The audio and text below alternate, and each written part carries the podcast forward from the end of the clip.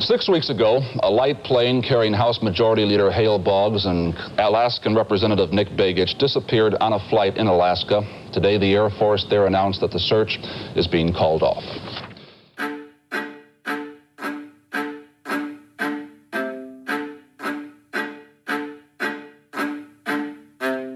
On November 24, 1972, the largest search in American history ended in failure Despite a colossal effort spanning 39 days and 325,000 square miles, no sign of the missing plane surfaced, at least at the time. Despite the efforts of Coast Guard cutters, a top secret spy plane, an elite Army mountain unit, and hundreds of volunteers, nothing.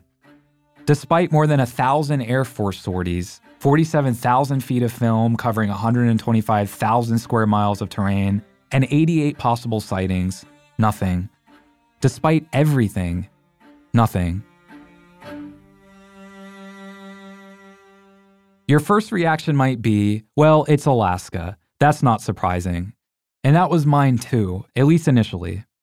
But for no sign of the plane, not one solitary piece to ever surface was very rare, according to Air Force Major Henry Stocker, who told reporters that, quote, 95 to 99% of what we're looking for, we locate. Of the last 1,200 planes to vanish in Alaska, an official said, only three had never been found.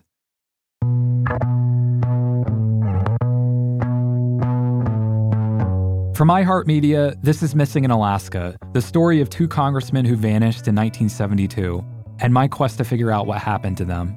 I'm your host, Jon Walczak.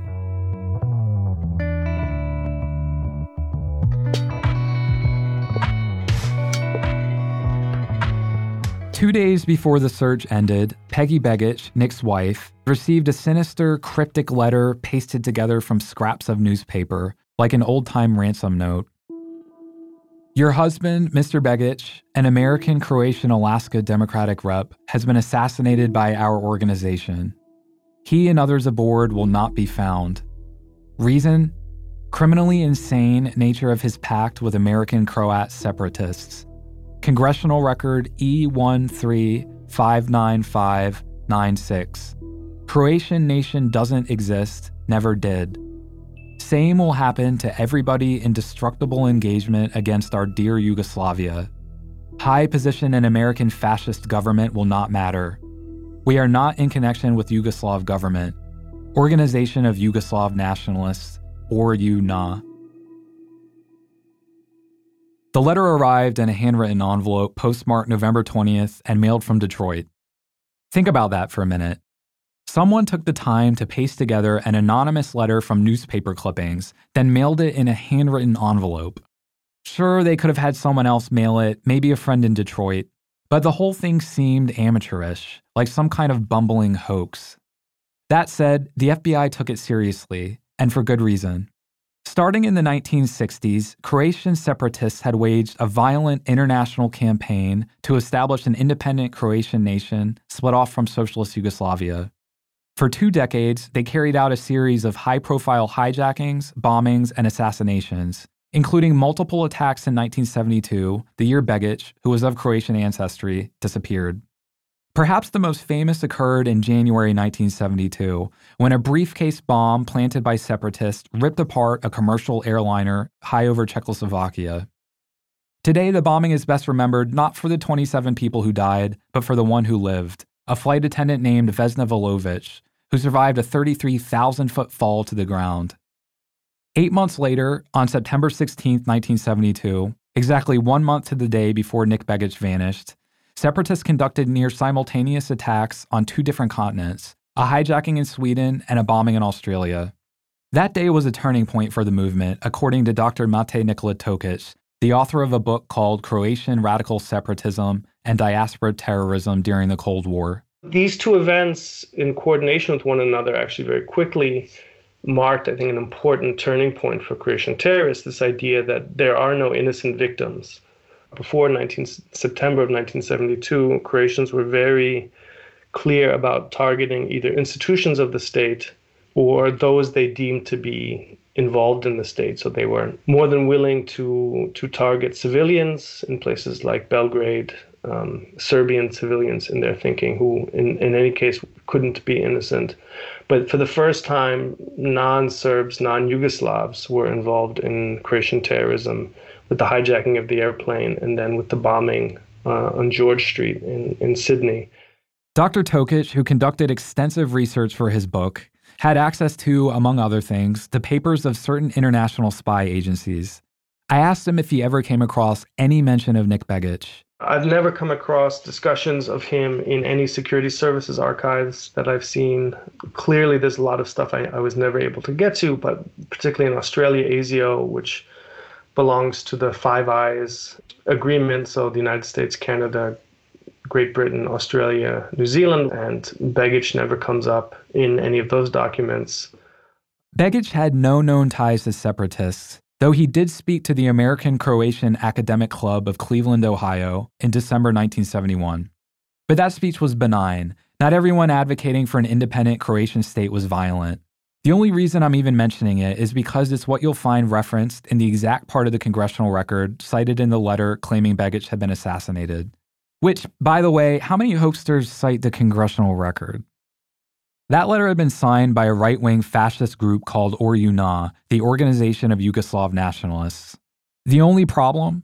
By the time Begich vanished, ORJUNA had been defunct for 43 years Dr. Tokic, for one, despite deep digging, never found a single reference to any group claiming to be ORJUNA between 1929 and now until I emailed him. Do you think that the most likely explanation is that this letter was, in fact, not sent by pro uh, Yugoslav individuals, but by Croatian separatists? That to me would be the most likely um, explanation, right? It's it's a way of exploiting this tragedy to force FBI attention away from Croats towards other groups, right? To to you know because the resources for combating these organizations was quite small. I mean, they were very limited, uh, certainly in the beginning. And the idea is if if the FBI is spending its time chasing shadows or chasing organizations that don't exist, all the better that they're not chasing pro separatist movements. Um, and I can very easily see the thinking on the part of, of this letter writer as saying, like, look, you know, there aren't so many people um, engaged in these questions in the FBI, and if they are occupied otherwise, not with us, but with something that they'll never even be able to find, then less time for them to deal with us. And this letter strikes me um, most likely as serving that purpose. And serve that purpose it did. The FBI conducted investigations in eight cities, even interviewing Begich's parents in Minnesota, but it found no proof of any plot to murder the congressman. Curiously, though, the Bureau did recover two latent fingerprints from the handwritten envelope. I'm not sure whether or not those fingerprints still exist. Believe me, I looked. But if they do, tucked away in a file somewhere, it would be fascinating to run them through a modern database to see if any matches pop up.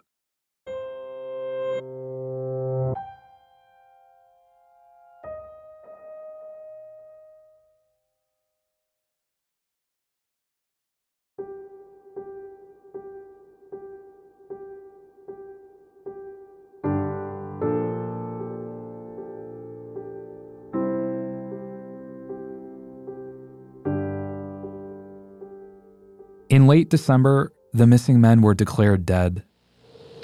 Hale Boggs of Louisiana, who was lost last year in an airplane over Alaska, was a man who belonged to the House of Representatives as much as any member in this century. Boggs was majority leader when he was lost, and today many of his congressional colleagues, along with Vice President Agnew and former President Lyndon Johnson, were in New Orleans for a memorial service. Fred Briggs was there. Memorial service was held at St. Louis Cathedral in the French Quarter. It was open to the public, to friends, political and personal, and that takes in a considerable number of people. The late Hale Boggs was a Southern Democrat, yet in his 32 years of service in Congress, he bucked many regional trends. He became an outspoken civil rights advocate in the mid-1960s. He called for the resignation of J. Edgar Hoover, and he even criticized the oil depletion allowance, not a necessarily popular thing to do in an oil state like Louisiana. Yet, throughout all this, he remained immensely popular in his home state and with his colleagues in Washington. They were here today to pay their last respects. If Hale Boggs, the individual,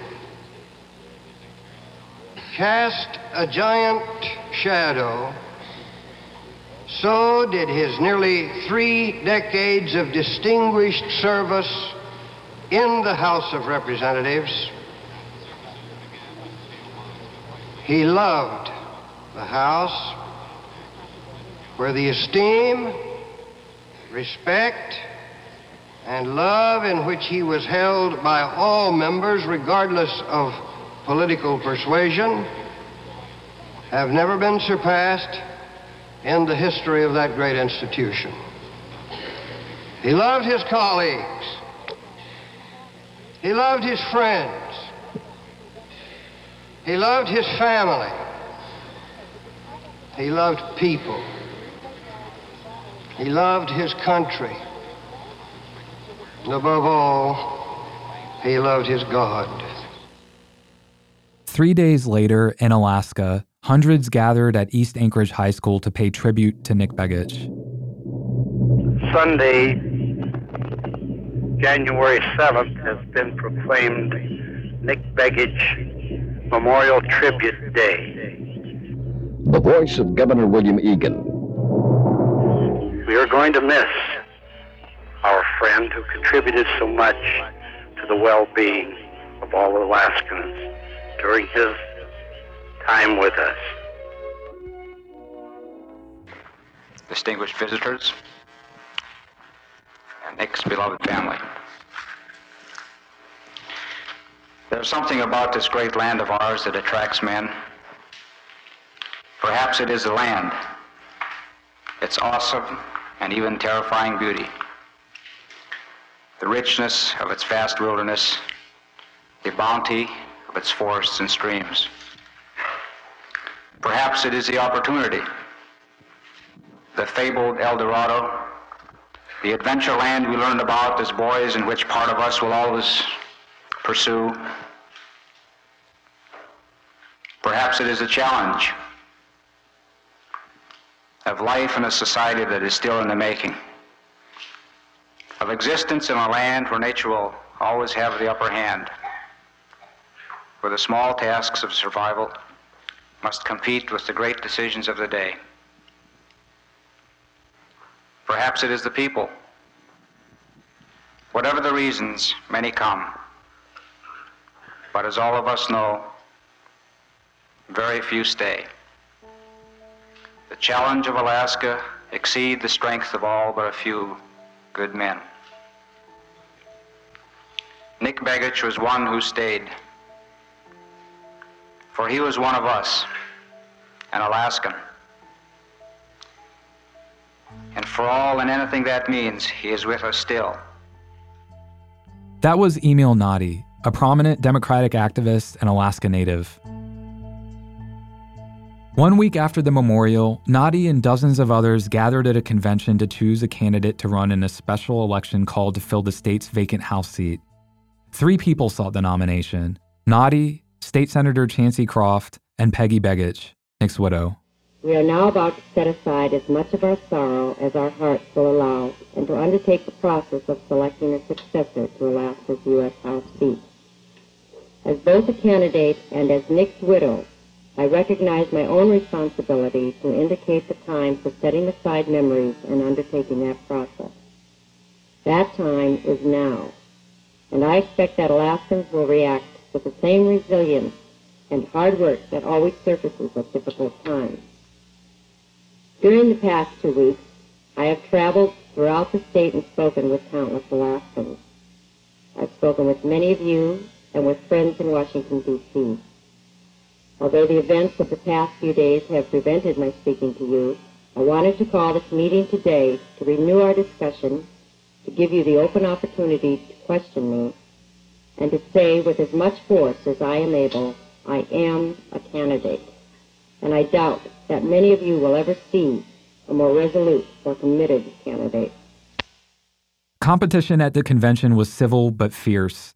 At one point, Peggy claimed an important committee had been rigged against her.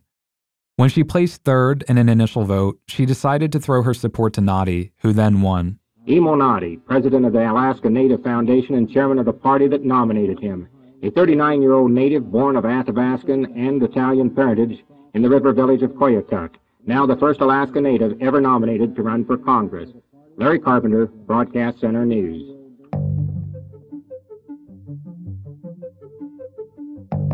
Notti's triumph was short lived, though.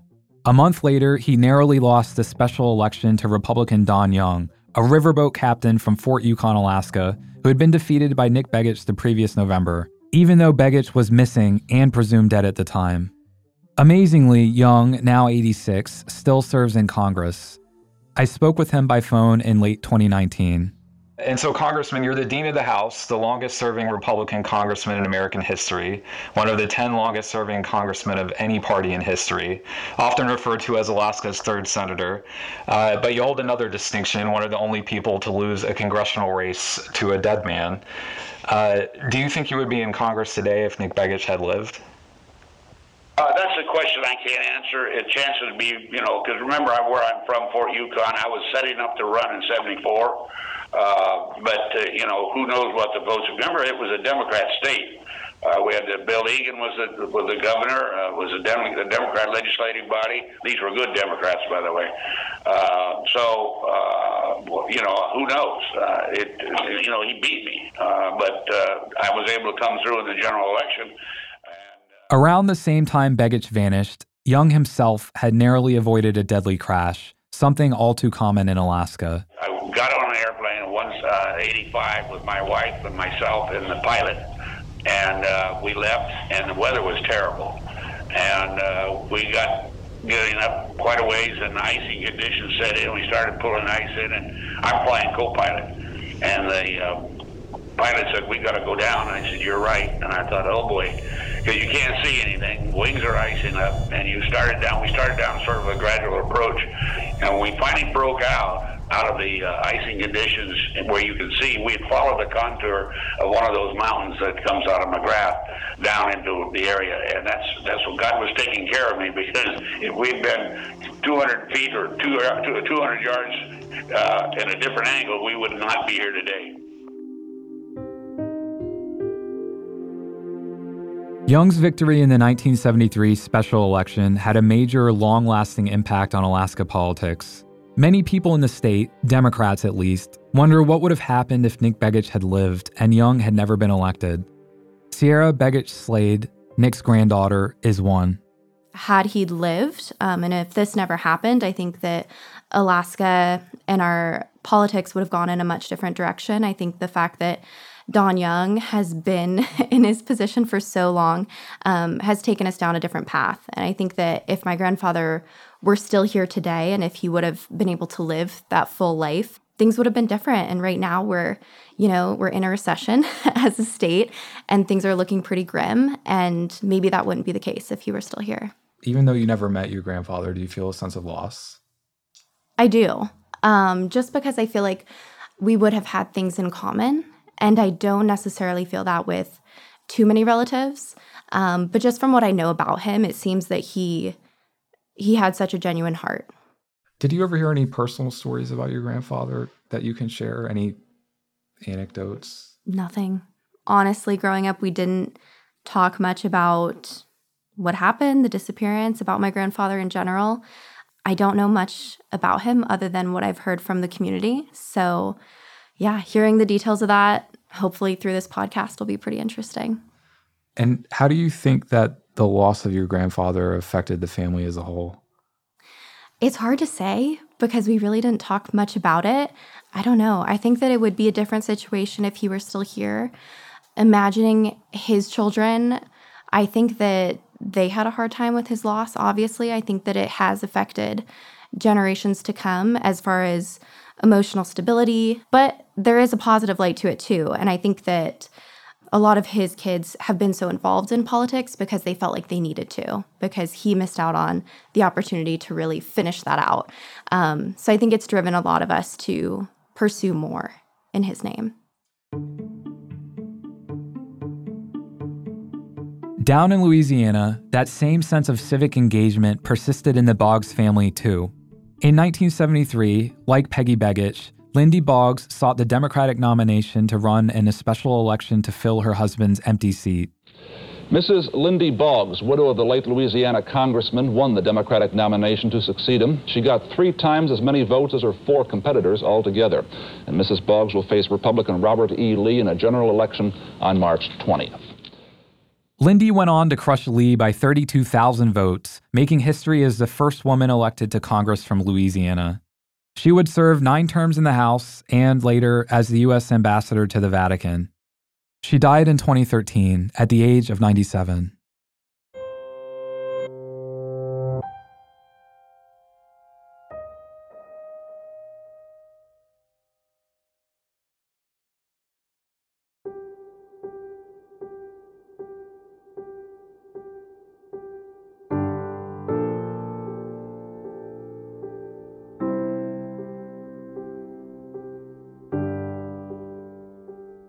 So, up to this point, I've spent most of my time talking about the congressman.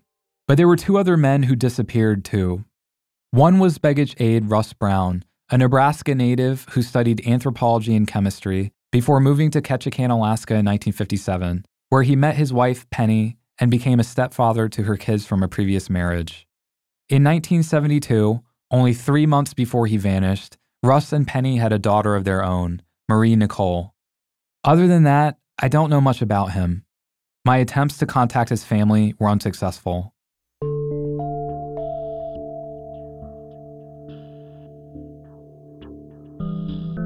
I saved Don Johns, the pilot, for last because he's a very important character in this story, the man many blame for the plane's disappearance. Johns was an extremely experienced and competent pilot. By the time he vanished, he'd accumulated more than 17,000 hours of flight time, no pilot lasts 17,000 hours flying small planes in brutal conditions in the Alaska interior unless they're talented. If you're wondering about his name, yes, Johns, J O N Z, was originally Jones. He changed it to Johns because there was already a pilot in Fairbanks named Don Jones, and he wanted something unique. Johns was a blonde, blue eyed ladies' man, an Army veteran of the Korean War, and a self styled intellectual with a wry sense of humor and a daredevil streak. He did have that a masculine quality to him, very much so. He wasn't uh, a, a very, very attractive person. In fact, he had a bit of a hooked nose, but he certainly had a lot of charisma and charm and was attractive enough. That's Mike Gravel, a former U.S. Senator who represented Alaska from 1969 to 81. He knew and often flew with Johns. He had flown me around repeatedly, uh, and was you know was active with political figures in the state, helping them uh, get around, uh, and uh, and so th- that's as much as I can recall about him. He, he was a very very nice guy and a very competent pilot. Johns was also a bibliophile who, in 1956, after moving to Fairbanks, joined the Flying Poets, a group of pilots who flew around the state sharing poetry with school kids in remote villages. Around that time, he also got married, then soon after, divorced. In the late 50s, he traveled to the UK, where he tried several times to swim 21 miles across the English Channel. He was unsuccessful. Deflated and in need of money, he shuffled around Europe for a while working for a series of airlines, including one in Luxembourg. That's where he met his second wife, Willie. He was an extroverted person. He, he liked to be around people. He also liked periods where he could be alone, you know.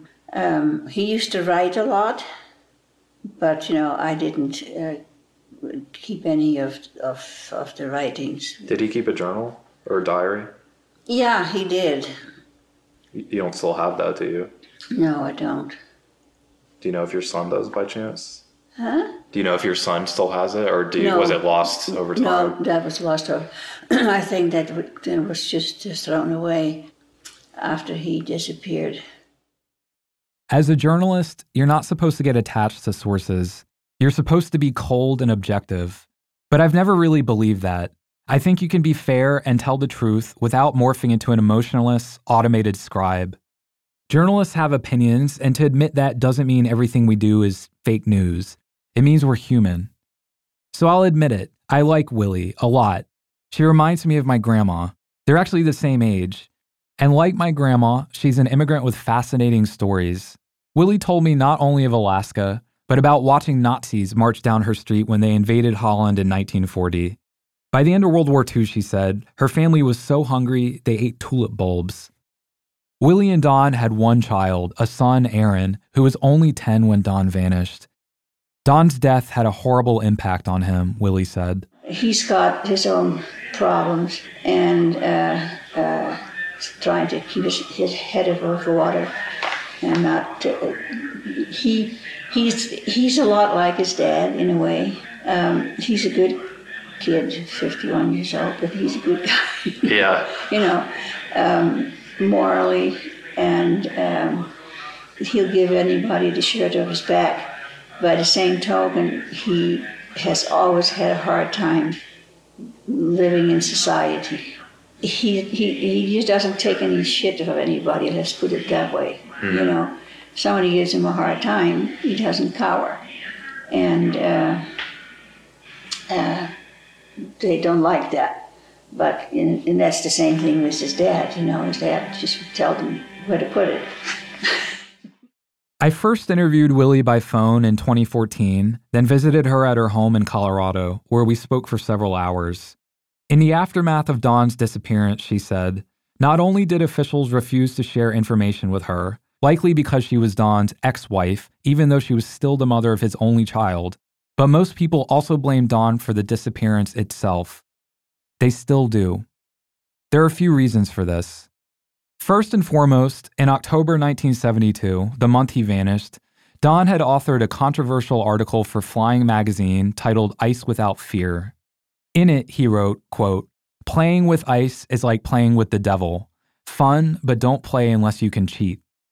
Willie said he was being sarcastic, that people didn't get his humor.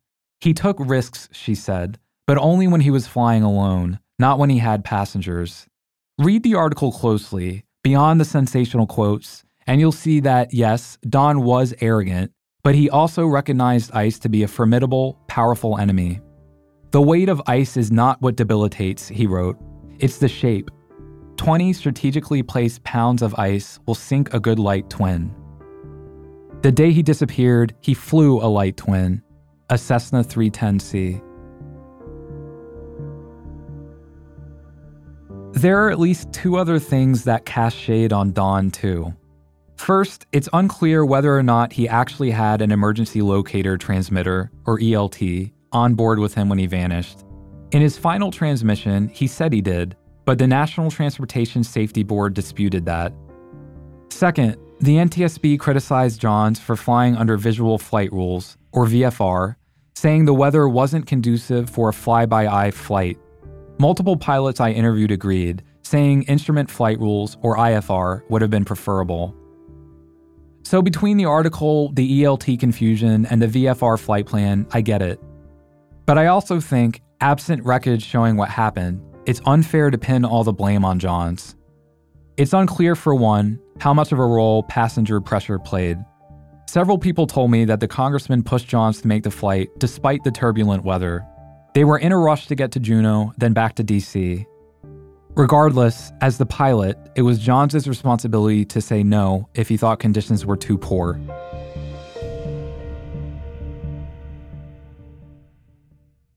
So then, what happened? It seems simple, right? Throw in a cocky pilot and bad weather, and voila. The plane iced up and crashed, probably into Prince William Sound. Occam's razor. Case solved. It makes sense.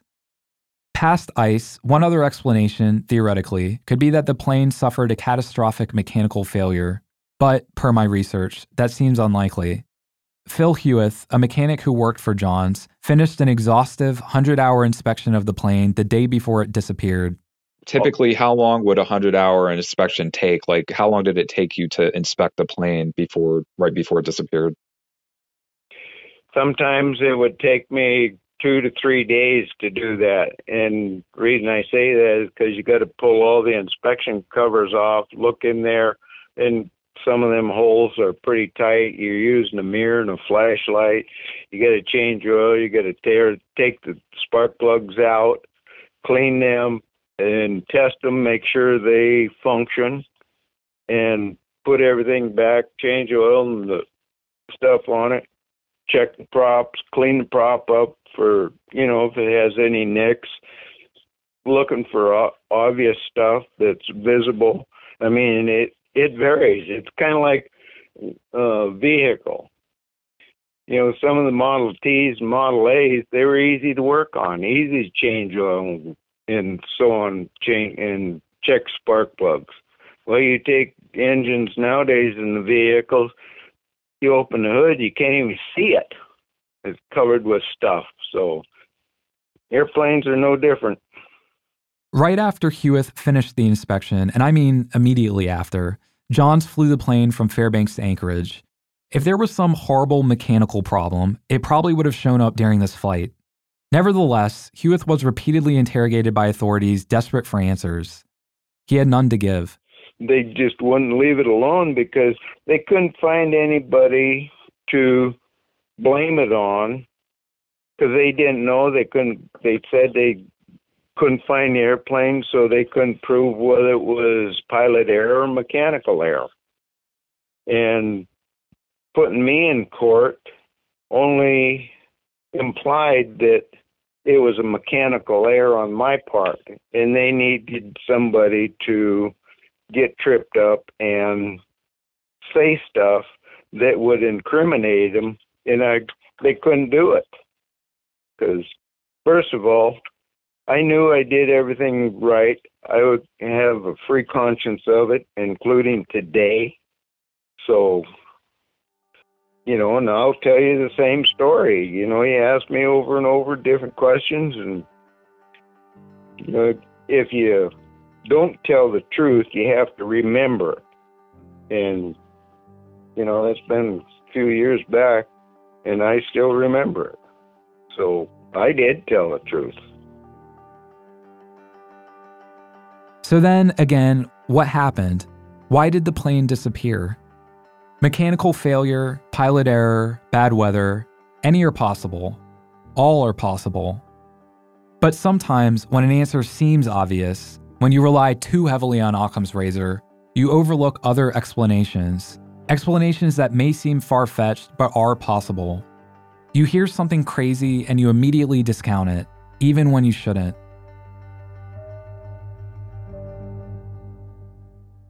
And this is where the story takes a dramatic turn. Because up until this point, I've had to set the scene, to share exposition and biographies and technical details. All of this is important, but it's not what kept me going. It's not why I'm talking to you today. See, just when I was about to give up, to move on to another story, someone told me something so startling I didn't believe them at first. Only 17 months after the plane disappeared, they said, the widow of one of the missing men married a murderer, a man with mafia ties, a man who had experience with explosives. And this man told the FBI the missing plane had been bombed.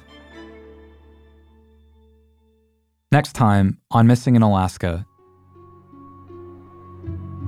So we sat there and we just kept making notes and watching all the activities and the pictures being taken.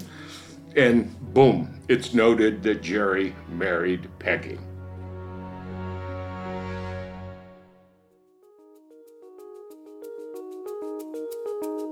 Before I ask again for your help, I want to thank everyone who called in and submitted information online after last week's episode. We're reviewing everything and appreciate your support. This week, I only have one task for you. Sometime between 1970 and 72, Don Johns, the missing pilot, gave an interview to an Alaska radio station. I don't know which station or in which city, but I'd guess one in Fairbanks or maybe Anchorage. If you track it down, let me know. I've never heard his voice, and I want to see what he said. You can reach us by phone at 1 833 MIA TIPS. That's 1 833 642 8477. Again, 1 833 642 8477. Or you can reach us via email at tips at iheartmedia.com. That's tips, T I P S, at iheartmedia.com. Ben Bowlin is our executive producer. Paul Decant is our supervising producer. Chris Brown is our assistant producer. Seth Nicholas Johnson is our producer. Sam Teagarden is our research assistant. And I'm your host and executive producer, Jon Walczak. You can find me on Twitter at, at Jon Walczak, J O N W A L C Z A K. Footage for this episode was provided by NBC, KQFD, and the Vanderbilt Television News Archive. Special thanks to the Alaska Film Archives at the University of Alaska Fairbanks. Missing in Alaska is a co production of iHeartMedia and Greenfort Media.